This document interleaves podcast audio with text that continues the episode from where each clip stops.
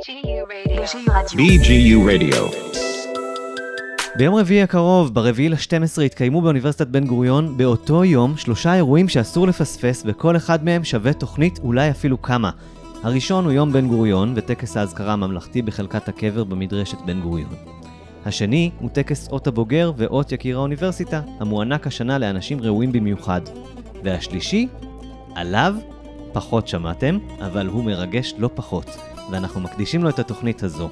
נשמע עליו את כל הפרטים ממש בדקות הקרובות כדי שלא תפספסו את האירוע המרגש הזה. אז שבו לכם, האזינו ותענו. אתם על רדיו BGU, ואנחנו מתחילים.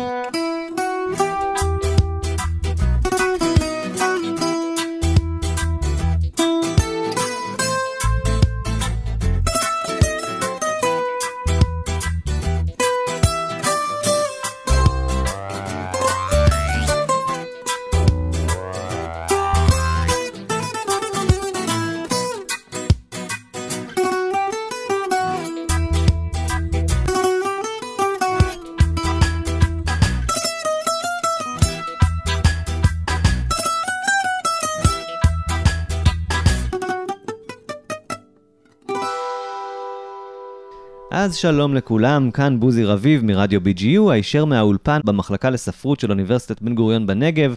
איתי באולפן נמצאים שלושה אורחים נהדרים מהאוניברסיטה. שלום למייק דיימונד מבית הספר הבינלאומי לרפואה MSIH. שלום, בוקר טוב. שלום למתן ארוש, סטודנט לתואר שני במחלקה להנדסה ביו-רפואית.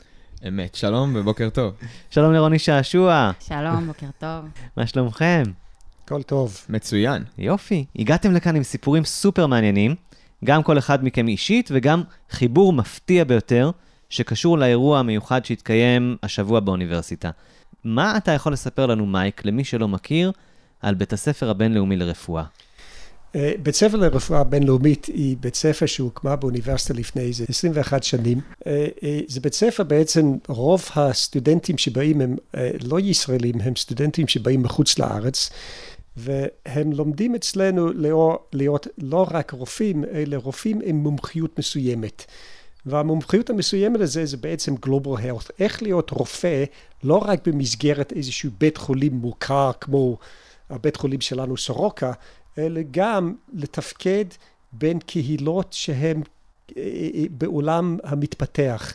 למשל, איך אתה עובד כרופא בסרי לנקה או בנפאל או במקום כזה. אז אנחנו מלמדים את הסטודנטים איך להתמודד עם מצבים כאלו, ודי בהצלחה, אני חייב להגיד. יש לנו כבר יותר מ-600 בוגרים אצלנו. חלק גדול מהם עובדים בכל מיני מסגרות אה, בכל העולם. וחלק כמובן גדול עובדים באמריקה. אוקיי, okay, זה מדהים. אני חייב לשאול אותך שתי שאלות. אחד, איך הסטודנטים, איך הם מגיעים אלינו בכלל, הסטודנטים האלה? אה, קודם כל, אה, התדמית שלנו כבר הולך לפנינו. הבית ספר שלנו מוכרת כבר בארצות הברית בין הסטודנטים, גם בין הקהילות דוברי האנגלית, אבל גם זאת אומרת, הקהילות היהודיות, אבל גם במסגרת הקהילות הדוברי האנגלית, מכירים אותנו למשל בפיס קור. יש לנו לא מעט סטודנטים שבאים מהפיס קור, שיש להם את הרקע של לתת עזרה לקהילות מהסוג הזה שאני דיברתי עליהן. אז הם מכירים אותנו, וגם הרבה ארגונים אחרים שמתעסקים עם ה-Global Health. וזה מוביל אותי לשאלה השנייה כן. שלי, של איך במהלך הלימודים הם פוגשים את העולם המתפתח. תראה, זה סיפור מאוד מעניין, כי בעצם זה מתייחס ממש לבאר שבע. אם אתה עובד בסורוקה, שזה חלק מהלימודים שלהם, יש לך פציינטים שם ערבים, יהודים, אשכנזים, ספרדים, יש להם רוסים, יש להם אתיופים, יש להם אריתראים, יש להם סינים, יש להם הכל. סלט ישראלי קצוץ. סלט ישראלי קצוץ, כן. ובמהלך הלימודים שלהם הם נפגשים עם כולם, לומדים איך אתה מדבר עם פציינט שלא מדבר שפה שלך. ואני לא מדבר על שפה מדוברת, אני גם מדבר על השפה התרבותית. כי אם אתה נותן איזשהו פתרון למישהו שהוא לא מבין את התרבות שלך, אז הוא גם לא מבין את המטרה שלך ואיך לעקוב אחרי הפתרון שאתה נותן לו. אז זו הדרך שלומדים. עכשיו, כמובן, יש לנו גם חשיפה לחוץ לארץ. בשנה ד' אצלנו, כל הסטודנטים הם צריכים לעבור clerkship, international clerkship, באחד מהמדינות המתפתחות.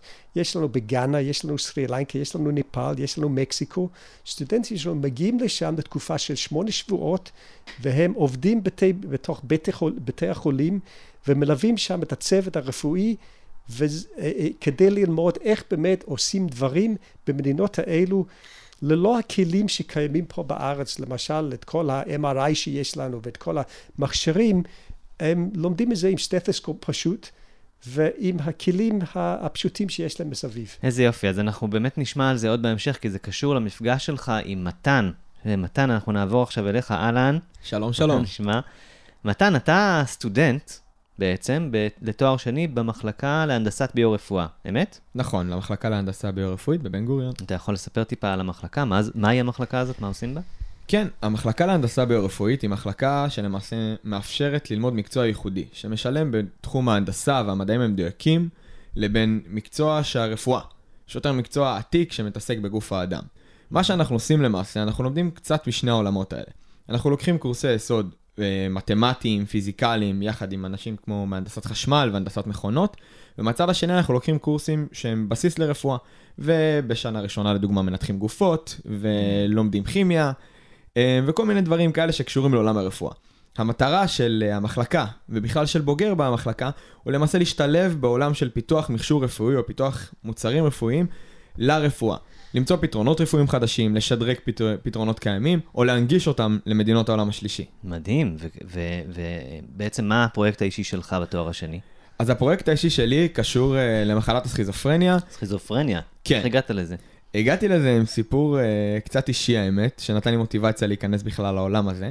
Uh, היה לי חבר, uh, קראו לו גיל, זיכרונו לברכה, mm. שהכרנו מהילדות למעשה, ובאזור ההתחלה של השירות הצבאי הוא התחיל לפתח את התסמינים למחלה.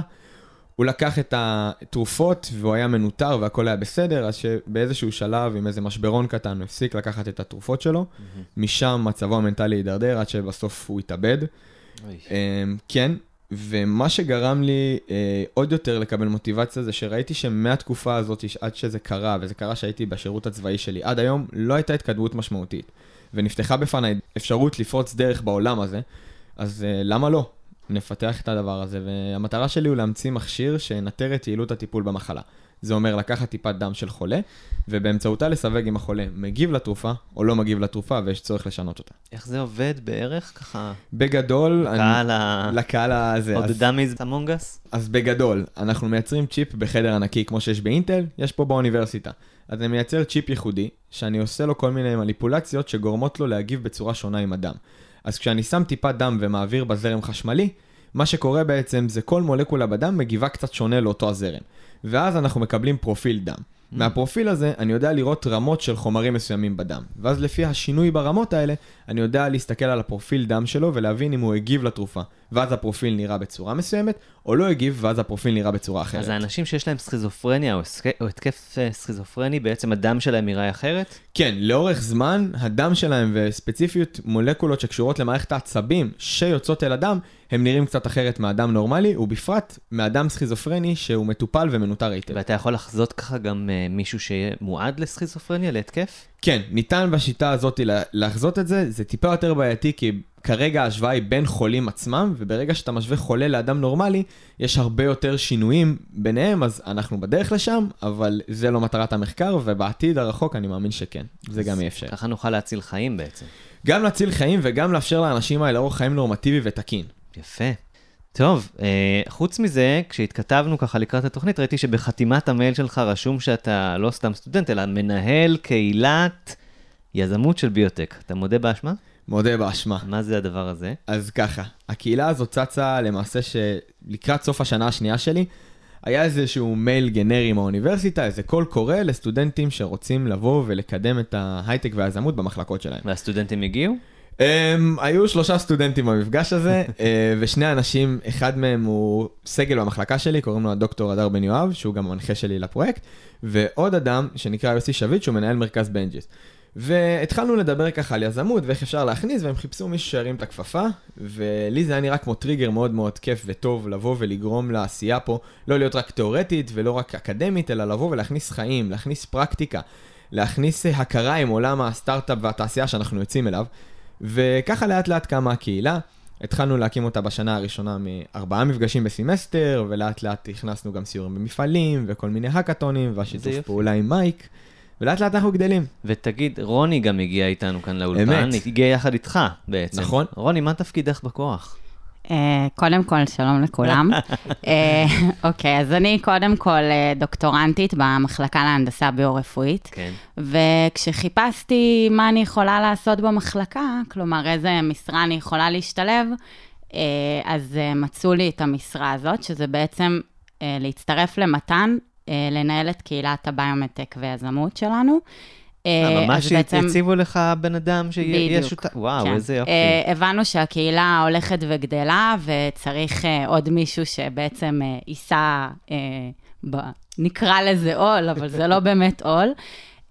אז אני הצטרפתי בשנה איזה שעברה. חיוך את אומרת את זה, את ממש מבסוטה כן, מהדבר הזה, כי איזה כיף. זה באמת הזדמנות נהדרת בשבילנו, גם בשבילי ובשביל מתן כמובן, אבל גם בשביל כל הסטודנטים, לפגוש אנשים מהתעשייה, אם זה ממש אפילו מנכ"ל, מנכ"לים של אה, חברות, למשל, אה, אתמול אה, ביקר אצלנו מנכ"ל של חברה. ואנחנו פשוט נפגשים עם אנשים מרתקים שמספרים על הפיתוחים שהם עושים בתעשייה, וזו הזדמנות מצוינת בשביל הסטודנטים, ממש, ממש לקבל ניסיון hands-on על דברים שבדרך כלל בתואר רגיל אין את הניסיון הזה. ואנחנו מאוד נהנים מזה, ו... איזה יופי, אז, אז פשוט- כל המוחות הנפלאים האלו והסיפורים של מייק ושל, ושל מתן ושל רוני, אתם ככה עבדתם בנפרד והתכנסתם, ואני נורא רוצה לשמוע על הפרויקט המשותף, כי זה פרויקט מדהים שהוא מוביל אותנו לאירוע שהזכרנו בהתחלה, שכדאי שכולם, כולם, כולם ידעו עליו. אז מייק, קודם, קודם כל, אולי אני יכול לענות בזה שאני רוצה לספר איך אנחנו באמת נפגשנו. כן. Um, אה, תראה, אה, אה, לדבר קצת על החיים האישיים שלי, אני גם קצת גיק. אני אוהב להתעסק עם אלקטרוניקה ואני בונה כל מיני דברים. זה רק התחביב שלי, אין לי שום רקע בזה. אין לי רקע בזה. אני עורך דין במקצוע בעצם. Um, אבל בגלל שאני בונה את הדברים האלו, יום אחד במסגרת התפקיד אני ראיתי תמונה שצולמה על ידי משלחת של הפקולטה שלנו שנסעו לעזור בנפאל. כן. וראיתי תמונה שמה, זה היה אחרי רעידת אדמה בנפאל. אתה ראיתי הבאת ש- איתך את התמונה, אני כן, יכול בדיוק, רגע אני לראות הראיתי את אותה. התמונה, ובתוך התמונה רואים איזושהי גברת, גברת אה, מבוגרת בנפאל, בגובה של איזה 5,000 מטר, שיושבת על ידה עוד גברת, והם משתמשים ב... ואני אף פעם לא זוכר איך אומרים את זה, אבל פעם- לזקנה יש, לגברת המבוגרת, יש מסכת חמצן על הפנים, כן, והצינור מהמסכת חמצן הולך לא למכונה שמחוברת לאיזה חשמל, אלה- כי אין, אלא ל... bicycle pump. מה? bicycle pump. עכשיו, אז אני שאלתי את הרופא, מה זה? אז הוא מספר לי, תראה, אין שם חשמל, אין אפשרות להביא לשם את הציוד המודרני, אז אנחנו במשלחת לקחנו איתנו 20 bicycle pumps, בדיוק למטרה הזאת. אז אמרתי, אז מה קורה כשמתעייפת האישה הזאת? אז היא אומרת לה, אז צריך לבוא עיד מישהו לקחת את זה. ומה אם מפסיקים? אז פשוט אז- כל היום היא יושבת ומזרימים לחמצן בדיוק, ככה. בדיוק. ואני מסתכל על זה, ועם הידע שלי הבסיסי באלקטרוניקה, ושאני עובד עם כל מיני בקרים ו- ובטריות ודברים כאלה, חשבתי, רגע, אני יכול בחמישה דולר לבנות משהו יותר יעיל מזה, שמקבל אה, אה, חשמל מהשמש, אז פתאום קפץ לי את הרעיון שיש פה הזדמנות. כי בעולם המתפתח, שאין להם את המכשירים שיש בבתי החולים וכולי, פה בעולם המודרני, אז יש כל מיני בעיות רפואיות שאפשר לפתור אותן באמצעות דברים מאוד פה פשוטים. ופתאום צץ לי את הרעיון, אולי להתחיל לפתח את הסיפור הזה של אה, פיתוח כל מיני דברים זולים ב open source אולי, אה, כדי לעזור לאנשים כאלו. אז אני עברתי למחלקה של biomedical engineering באוניברסיטת בן גוריון, וניסיתי להתחבר אליהם, והייתי שם פעם, פעמיים, ולא כל כך הלך לי. עד שיום אחד... בנקודה הזו אני רוצה לעבור כן. למתן, מהזווית שלך, כי אתה היית שם. נכון. ספר לי מה ראית. אז, מתי פגשת את אה, מייק? מה שקרה זה שזה היה עוד יום רגיל, שאני הולך למזכירות ומנסה לסגור כל מיני דברים אדמיניסטרטיביים שקשורים לקהילה ולמחקר, ואני רואה שם אדם אה, שמאוד מאוד עם מוטיבציה, ואני מרגיש שמשהו שם תקוע. אני שומע אותו, תוך כדי שאני בשיחה עם אה, מזכירה אחרת, אני שומע אותו מדבר על פיתוח של מכשירים, ויזמות וכאלה, וזה הדליק לי את נורת הקהילת ביומטק. ואז שאלתי אותו בשיא החוצפה הישראלית של סטודנט כזה, שלום, אני יכול לעזור לך? והוא הסתכל ולא כל כך הבין על מה אני מדבר. ואמרתי לו, "אה, שלום, קוראים לי מתן, ואני מנהל קהילה של יזמות וסטארט-אפים. ופתאום אה, נדלקה הנורה והוא הבין שיכול להיות שיש פה משהו, ואז הוא אמר לי, אני מייק, אני מהבית ספר הבינלאומי לרפואה, ונראה לי שאנחנו יכולים להצליח ביחד. ומשם היינו שנינו מאוד מאוד ממהרים, ואז קבענו להיפגש בהמשך, וזה מה שהוליד את התוכנית הזו. איזה יופי, אז מה בעצם נולד שם? אז אה, ככה, מה שנולד זה בעצם תהליך שנתי שמכיל כמה מפגשים. במפגש הראשון למעשה אנחנו לוקחים סטודנטים לרפואה שיש להם אתגרים, או שהם חוו והיו באיזשהו מדינת עולם שלישי וראו אתגר פיזי שהם לא יכלו לפתור. את אותו האתגר הם מציגים לקבוצת מהנדסים, חברי הקהילה שלנו שבאים למעשה למפגש הזה לשמוע. אה, כל מהנדס או כל אדם למעשה שמעניין אותו ביו-רפואה וחושב שהוא יכול לעזור לפתור, הוא מצטוות לאותו רופא. ואז אנחנו יוצרים צוותי חשיבה כאלה, שמתחילים לבנות איזשהו רעיון לפתרון. בסוף המפגש הראשון הם מחליפים טלפונים, יוצרים קבוצה, ואנחנו נותנים להם חודש וחצי לחשוב על פתרון או בניית אב טיפוס, ובמפגש השני למעשה הם מציגים את זה מול פאנל שופטים. אחד אה, זה רופא או איש מקצוע מתחום הרפואה שבא ורואה האם הדבר הזה באמת יש לו התכנות רפואית. השני הוא מהנדס, והשלישי הוא איש של מנהל עסקים ושיווק, ומבין אם באמת אפשר בתקציב הנתון לבנות את זה. אחרי דין ודברים של כל קבוצה והצגה, הם מקבלים איזשהו אישור או נקודות להמשך איך לעבוד על המוצר, ואז השלב השלישי הוא למעשה אה, מפגש שבו אנחנו נבנה את זה. אנחנו נותנים להם תקציב במסגרת הקהילה שלנו, מאוד מצומצם, אבל מאפשר לבנות איזשהו סוג של אב טיפוס, ואז אנחנו מזמינים פיצות, סוגרים חדרים מגניבים, ויושבים שם עד הלילה, עד שהדבר הזה נבנה. האקתון. סוג של האקתון. אנחנו, זה לא באמת האקתון כי יש עבודה מכינה של שנה, אבל זה משהו כמו האקתון. נסגרים בחדר, מקבלים את החומרים שרוצים, ועד שאנחנו יוצאים עם מוצר. שנה שעברה יצאנו עם שלושה מוצרים מה, מהחדר הזה, ובמפגש המסכם למעשה הם מציגים את הטכנולוגיה, מדברים עליה, ואז נותנים אותה לרופאים שישתמשו בה במדינות עולם שלישי. אוקיי, קודם כל זה מרגש בטירוף, עכשיו אני חייב לשמוע על המוצרים האלה. אה, לפני כן, אם אני יכול רק לספר משהו. אמ, אה, אני בא מהתחום של הרפואה והחינוך הרפואי, ואני לא כל כך מכיר את הצד השני של המהנדסים וכל זה, אז אה, היה מעניין אותי באחת מהישיבות האלו לדעת אם באמת, ה, זה, זה, אם באמת הסטודנטים של ה biomedical engineering באמת נהנים מהתוכנית הזאת, באמת מקבלים משהו מזה. וענתה לה איזושהי בחורה בשיא ההתלהבות, והיא אומרת לי, כן, כי עד עכשיו אנחנו רק התעסקנו במתמטיקה, בפורמולות וכל מיני דברים אה, אה, לא מעשיים, רק הסת... כל הזמן אנחנו התעסקנו רק עם הדברים התיאורטיים. פה אנחנו עובדים עם הידיים, שומעים איזושהי בעיה רצינית שצריך לפתור אותה וצריך להשתמש בידיים ומוח כדי לייצר משהו כדי לפתור את הבעיה. הם נורא נורא נורא נהנים גם מהתוכנית הזאת. איזה יופי. אז תספרו לי על המוצרים, תספרו לי ולמאזינים. אז uh, ככה, מוצר אחד שבאמת uh, תפס uh, היתכנות ויכול לעזור זה מוצר שנקרא. Vein Finder. Uh, השם מפוצץ, אני אסביר את העיקרון. מה שקרה, היה רופא במדינת עולם שלישי, שבמדינה הזאת... Uh, תן לי לעצור אותך שנייה. לך על זה, באהבה גדולה. כן, כן, אני רוצה לתת את הרקע הכללי. תראה, אחד מהבעיות של רופאים זה למצוא את הווריד כדי לשים את הליין, קוראים לזה ליין, כדי לתת כל מיני, כל מיני נוזלים ודברים. העירוי בעברית. בדיוק, בדיוק. כן. עכשיו, זה, זה יכול להיות לתרופות, זה יכול להיות לכל מיני דברים. עכשיו, זו בעיה ידועה בין הרופאים, שלפעמים זה קשה למצוא. אם מישהו... שמן יותר מדי, משהו כזה, אם למישהו יש איזושהי תופעה מוזרה, מוזרה, כל מיני דברים כזה, גם הצבע של האור יכול גם להשפיע, mm-hmm. אוקיי? יש כל מיני סיבות שזה לפעמים קשה מאוד לאתר. עכשיו, אם אתה לוקח את המצב הזה לאפריקה, שיש לך באיזשהו כפר באפריקה מישהו עם אור כהה מאוד, שהוא התייבש, וזה באמצע הלילה, אין לך שום דרך למצוא את הווריד שלו. אבל זה מצב חירום, איך אתה מתמודד עם זה? ומפה אני עובר למתן. אז אחרי ההצגה הרפואית הנהדרת, נסביר מה היה הפן ההנדסי של העניין. המטרה שלנו היה למצוא אה, מכשיר, או להמציא מכשיר, שיכול לבוא ולספק את אותו אה, יתרון, שלמעשה לחשוף את הוורידים בפני הרופא במצב הבעייתי שמייק הציג. לאחר סקר שוק קצר, ראינו שהמכשירים עולים בין עשרות דולרים למאות דולרים.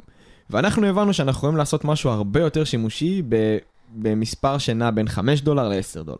המטרה הייתה היא למצוא את התדירות שבה הדם מחזיר אור בצורה הכי טובה. ולאחר שהבנו את התדירות הזאת, אנחנו יצרנו פנס מאותו תדירות. התדירות למעשה זה צבע של אור מסוים, ואז חיפשנו את הצבע אור שיבליט את הוורידים בצורה הכי ברורה. משם שהבנו את זה, בנינו. שני מכשירים למעשה. אחד מהם היה פנס ראש, עם פנס ובורר שיכול לשנות קצת צבעים כדי להתאים את זה באמת לאותו חולה ספציפית, ואחד מהם זה מכשיר שמשתלב על היד, בנקודה שבה רגילים לפתוח את הווריד, אם זה במפרק או באזורים אחרים. ואז למעשה לקחנו סטודנטים, הכנסנו אותם לחדר חשוך, וניסינו לראות אם זה עובד. והפלא ופלא זה עבד. אז מה רואים? רואים כאילו מפת ורידים? הם רואים מפת ורידים, למעשה זה אה, לא חושף ורידים שלא נראים כל כך לעין. את הוורידים שהם כן רוצים למצוא, הם כן משתפרים, ואפשר לראות אותם בצבע שהוא יותר שחור ובולט. ואז אתה גם רואה את הגבולות שלהם בצורה וואו. יותר בולטת על היד. איזה יופי, ויש לנו אה, מקרה שבו השתמשו בדבר הזה בשטח כבר? לא, עדיין לא, כי זה עדיין בשלב של אב טיפוס, אבל אני רוצה גם לציין עוד משהו. אני mm-hmm. דיברתי על איזשהו כפר באפריקה, אבל במד"א, כשיש איזושהי תאונת דרכים בלילה, יש להם את אותה בעיה. כן. בלילה אין להם דרך במצב החירום הזה למצוא את הווריד כדי לשים את הליין שלהם. Mm. אז זה לא רק מיועד אה, אה, בעולם המתפתח, אבל כפי שאני אמרתי, זה אב טיפוס כרגע, ועד שאנחנו נגיע לזה, יש כמה שלבים שאנחנו צריכים לעשות. כן, מתן רוצה להגיד משהו.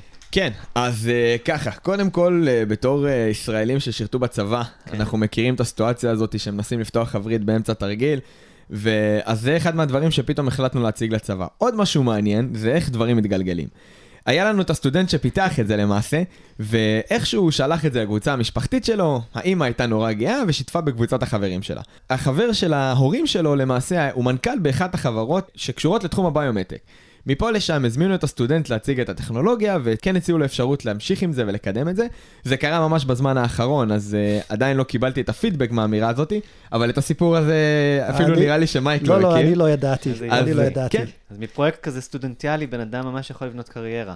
גם קריירה, ובעיקר המטרה זה לעזור לאנשים ולהצהיר את הדבר הזה שבאמת הוא נגיש מבחינת היתכנות, ואפילו אפשר להגיד לרופא לבנות אותו בכל מקום שהוא רוצה, בעזרת מוצרים מאוד מאוד בסיסיים, ולעזור לאנשים, זה מה שהיה מדהים בפרויקט הזה. בוזי, יש מקום פה לעוד אה, סיפור, אה, או שאין לנו זמן. בטח, יש לנו מקום להרבה סיפורים, כן. כן, כן, אני רוצה להעביר את המיקרופון לרוני, לדבר קצת על הסוליה. רוני הייתה אחת מה...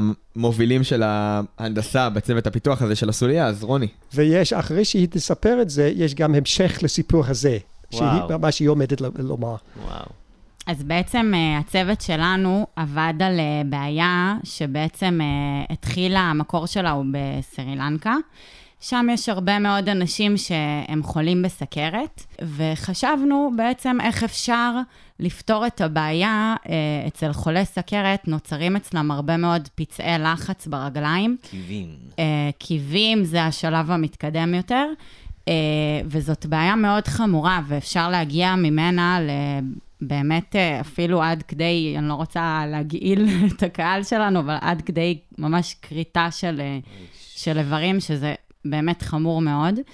אמ, אז הפתרון שלנו בעצם, אה, ניסינו להתאים אה, בצורה, אה, מה שנקרא custom, לבן אדם, איזושהי סוליה שתוכל בעצם להקל על הלחץ שנוצר באזור מסוים ברגל, שבו נוצר פצע הלחץ. אמ, אז בעצם הפתרון משלב הדפסה במדפסת תלת-מימדית. אמ, על ידי זיהוי של התמונה, מה התמונה של הרגל, זיהוי האזור אה, שבו יש את הפצע, ומשם התאמה לסוליה אישית בעצם, אה, לאותו מטופל. עכשיו, רק אני רוצה לציין שהבעיה הזאת היא בעצם לא רק בסרי לנקה. אה, אני יכולה לתת סיפור אישי שלי. יש לי דודה שהיא חולת סכרת, ונהיה לה פצע לחץ, ו... אה, לאחר מכן היא הייתה אמורה לטוס לטיול. הרופא שלה אמר לה, תראי, את לא תוכלי לטוס אה, בצורה כזאת. אה, מה שאני יכול להציע לך זה פשוט לגבס את הרגל, ככה שבאזור מסוים אה, לא, לא תדרכי על האזור הזה. הכוונה פה היא שהיא חודש וחצי הסתובבה עם גבס על כל הרגל כדי להוריד לחץ, ולא מדובר פה על מדינת עולם שלישי, ממש פה במדינת ישראל, מעצמת ההייטק שלנו. כן. אה, ככה שהפתרון שלנו, בסופו של דבר, אמנם התחלנו מבעיה שהיא בסרי לנקה, אבל היא ממש אה, חוצת אה, יבשות. אה, אז הרעיון הזה הוא עדיין אה, בפיתוח, עוד אין לנו מוצר אה, קיים, אבל אנחנו ממש אה, מתכננים להמשיך את זה גם השנה. אה, אבל איך את מדמיינת שזה קורה? אתם מביאים מדפסת תלת-ממדית לבתי חולים בסרי לנקה, כן. ואז מה? אם כן, תרשו לי, ככה. איך דברים נעשו היום, אה, בן אדם שהוא חולה באחד ממקומות כאלה, בדרך כלל, אם הוא צעיר ויש לו כמה שנים לחיות ודברים כאלה, אז משקיעים בו. אז יש איזשהו סנדלר שהוא שייך לבית חולים. מזמינים אותו לבוא לבית החולים לכל מיני מדיד, מדידות, ואולי אחרי חודש, משהו כזה, יוצא איזשהו זוג של סנדלים מיועדים רק לבן אדם הזה. אבל כמה אנשים הם יכולים לספק עם סנדלים במהירות כזאת? בשיטה ש, ש, שרוני מפתחת, אפשר, אפשר פשוט לצלם את הכף הרגל ולהוציא את, ה, את הסוליה תוך כמה שעות, והבן אדם יוצא מהבית החולים כבר עם הסנדלים שהם, שהם בנויים בדיוק בשביל הפצעים שיש לו בכף הרגל. ובן אדם יכול מהר מאוד לחזור לשגרה שלו, לצאת הביתה ולחזור ללכת. כן, מה שהוא לא יכל לעשות עד ככה. עכשיו. כן. זה הכל בזכות הפיתוח הזה, מדהים. גם יותר מזה, אפשר להתאים את זה לשלבים מסוימים ב... אה, בעצם הפצע מתחיל להירפא, אז יכול להיות שצריך להתאים את זה אה, ב... בעצם אה, להמשך הטיפול. כלומר, לא חייבים לשמור על אותו מדרס לתקופה ארוכה, אפשר כל הזמן להתאים את זה למצב. מהמם. אתה רוצה להגיד משהו, מצביע יפה. אז רק כדי לפשט לקהל שלנו, שלא כל כך מכיר את הבעיה, או את הפתרונות הקיימים, אז מה שקורה היום זה שצריך לגעת פיזית ברגל, וליצור איזשהו מפת גבהים בצורה ידנית, כדי להתאים את, הסד... את המשטח ולבנות את הסוליה. מה שאנחנו מציעים למעשה זה באזרעות צילום של הרגל, ואז תוכנה שתבין מהצילום הזה איך מפת הגבהים של הרגל נראית, ליצור סוליה, ואז אותה תוכנה פשוט תעביר אוטומטית את הדבר הזה למדפסת שתדפיס. אז במקום שאיש מקצוע יבוא וינסה למדל ויבין ויבנה את זה, ואז יתאימו, ואז יחזרו שוב, אנחנו מצלמים את הרגל, התוכנה חושבת, שולחת פקודה למדפסת ומתחילה לעבוד. מתי אתם מצפים שהמוצר הזה כן ייכנס לתהליך של ייצור ויישום? אוקיי, אה, אז בעצם בשנה שעברה התגבש הרעיון, אה, התחלנו לעשות אה, מין prototype מאוד ראשוני, ואנחנו מצפים השנה להמשיך את העבודה על המוצר הזה, בתקווה שבסוף השנה הקרובה בעצם נוכל כבר לשלוח את זה לייצור. ובעצם אנחנו גם מזמינים סטודנטים סקרנים שמתעסקים באלגוריתמיקה או במכונות או כמובן הנדסה ביו-רפואית, להצטרף אלינו ולהמשיך את הפיתוח. מהמם. מייק. אני, חשוב לי פה להדגיש משהו. אמ, אה, לא בהכרח אנחנו צריכים בשלב זה להוציא משהו ממש לשימוש בתוך קהילות ודברים כאלו. המטרה שלנו פה זה להעיר את הסטודנטים לאפשרות להיכנס לעולם הזה של היזמות, לפתח רעיונות ולקחת אותם. לא כל דבר יצליח. אמ, לא כל דבר יהיה אה, אה, מעשי. Um, המטרה שלנו זה פשוט להעיר את כולנו ולהתחיל לעבוד ולייצ... ולייצר את האווירה הזאת. וזה נשמע שהסטודנטים משתפים פעולה ומתעוררים לקראת העניין הזה ומגיבים יפה. Um, את שחקנית כדורעף, רוני? לא. כי הרמת לי להנחתה פשוט. Uh, אני רציתי לספר על, ה... על העניין הזה, שבאמת כל מה שסיפרתם זה מה שקרה עד עכשיו, ואנחנו ממש מדברים על כך שבעוד שבוע, ברביעי לדצמבר, ביום רביעי, בשעה חמש אחר הצהריים, יתקיים המפגש המרגש שבו... שבו למעשה ניפגש שוב, זו שנה שנייה, קבוצות של רופאים עם אתגרים, וקבוצות של מהנדסים עם רצון לבוא ולפתח ולשפר את העולם. ונבנה עוד מחזור של אה, מוצרים, חלקם אנחנו נמשיך כמו מה שסיפרנו עם הסוליה, כנראה שהצוות הזה ימשיך וינסה לאבד את זה, ועוד רעיונות חדשים שייכנסו. ונתחיל לעבוד על עוד מוצרים. והאירוע הזה, אפשר לבוא לראות אותו? הוא פתוח לקהל הרחב? האמת היא שלא רק אפשר לבוא לראות אותו, אלא אפשר גם לבוא וממש להשתתף בו. כל אדם שחושב שהוא יכול לבוא ולתרום לצוות חשיבה כזה, או להביא בעיה, מוזמן לבוא ולהיכנס ולהציג את זה, יש מקום לכולם. וכל העניין בקהילה הזאת שאפשר תמיד להתחבר אליה, והמטרה שלנו היא פשוט לעזור לאנשים ולפתח מוצרים. אז גם אם אתה לא מהנדס מדופלם, ויש לך רעיון ומוטיבציה, אתה מוזמן לבוא ולקחת חלק. איזה מגניב. חבר'ה, אני כל כך כל כך שמח שבאתם לפה לאולפן לדבר איתנו, כי זה פשוט אה, שיחת צמרמורת. כל הזמן היה לי צמרמורת תוך כדי השיחה, כי פשוט אתם עושים דברים מדהימים. ואני ממש מאחל לעולם, לעולם כולו בהצלחה, כי ההצלחה שלכם היא חיים של כל כך הרבה אנשים. זה פשוט נפלא. תודה רבה. תודה, תודה. טוב, אז uh, לפני שניפרד, ככה יש uh, כמה דברים שרציתי להגיד. מייק, לך יש רעיון לעשות פודקאסט קבוע אצלנו על בריאות עולמית באנגלית, ואנחנו נשמח מאוד שזה יקרה. אז בקרוב ברדיו BGU, התוכנית על Global Health, בהחלט. בכיכובם של הסטודנטים מהתוכנית של ה-MSIH, Medical כן. School of International Health. נכון. יפה, התוכנית הזאת תצטרף לשפע של תוכניות שמוקלטות בימים אלו בקמפוס המרכזי וגם בקמפוס שדה בוקר. אם אתם רוצים לשמוע את התוכניות האלו, חפשו את רדיו BGU בכל אפליקציות הפודקאסטים, Apple Podcast, Google Podcast, Spotify וכל אלה, או שפשוט תשלחו לנו מייל ל-bgu.radio at bgu.ac.il אה, ונצרף אתכם לרשימת תפוצה. אה, כנ"ל, אם אתם רוצים לשדר או להשתתף בתוכנית, אנחנו אה, פותחים בקרוב הכשרה לאנשים שרוצים להשתתף ולעשות תוכניות משלהם. אנחנו מזמינים חברי סגל, סטודנטים, יחידות, לבוא ולהצטרף. אה, ואפילו אפשר גם ליצור קשר רק כדי לבקש איזה שיר. ואפרופו שיר, אנחנו מעניקים השנה את אות יקיר האוניברסיטה לקובי עוז, מהנגב שלנו, שזה כבוד גדול. אז זה הזמן לעשות לו כבוד ולהשמיע את אחד השירים האהובים עליי, שהוא עשה לו חידוש מעולה. אז בבקשה, קבלו את קובי עוז בחידוש לשיר "מה איתי?". בשבוע הבא נשדר כאן ראיון עם הנכדים של דוד בן גוריון, שיוקלט ביום בן גוריון במדרשת בן גוריון. שיהיה לכם אה, אחלה שבוע והאזנה נעימה. תודה רבה שהייתם איתנו. להתראות.